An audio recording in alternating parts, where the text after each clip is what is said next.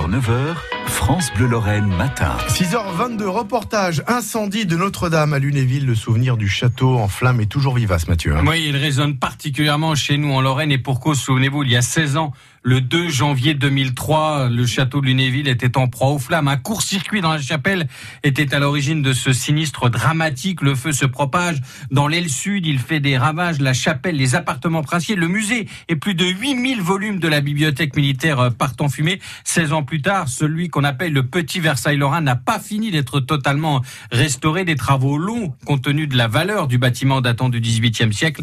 L'incendie de Notre-Dame a donc ravivé des souvenirs douloureux à Lunéville. Reportage Mélanie Juvet. La vision des flammes dévorant la cathédrale Notre-Dame, c'est un saut dans le passé pour Christiane Jacquemin. À l'époque, elle travaillait au musée du château de Lunéville. J'étais même euh, aux premières loges puisque je suis partie du musée, comme je vous ai dit, à 17h10 et une heure après, tout flambait. Ce que j'ai vu, les premières euh, images que j'ai vues à la télé pour Notre-Dame, j'ai vraiment cru revoir euh, ce que j'avais vécu il y a 16 ans. hein. Mais ce qui m'a fait, qui m'a permis de, de remonter cette pente, ben, c'est de me dire, bon, ça va se reconstruire. Effectivement, le petit Versailles lorrain a retrouvé ses aspects extérieurs et il y a 9 ans, sa chapelle a été restaurée. Là, vous voyez dans un cartouche, vous voyez une croix de Lorraine. C'était le premier chantier qui a été refait. Dans la cour, sous les arcades, Marc Dubois, président de l'association Lunéville Château des Lumières. qui a été créé au lendemain de l'incendie parce que le département recevait énormément de chèques de gens qui, comme on le voit aujourd'hui, des gens qui ont été dans l'émotion pure, simple et complète, euh, la sidération même. Des dons venant de toute l'Europe pour aider à la restauration. Environ 1 200 000 euros collectés pendant toutes ces années, reversés principalement à la Fondation du patrimoine.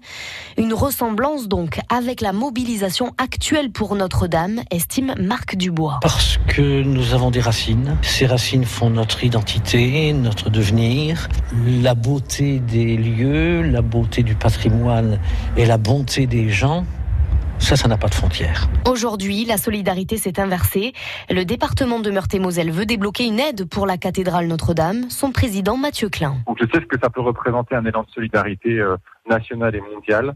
Euh, et c'est naturel aujourd'hui euh, pour beaucoup de monde et particulièrement pour les Lorrains et les Meurthe-et-Mosellans de participer à cet élan de solidarité avec Notre-Dame de Paris. Le département va délibérer en juin concernant ces fonds exceptionnels. En attendant, au château de Lunéville, les projets continuent.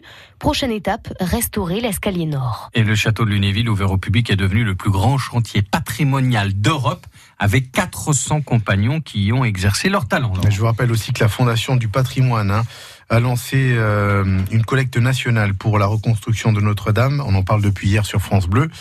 Je vous donne euh, l'adresse du site internet qui euh, vous intéresse www.fondation-patrimoine.org www.fondation-patrimoine.org France Bleu Lorraine. France Bleu.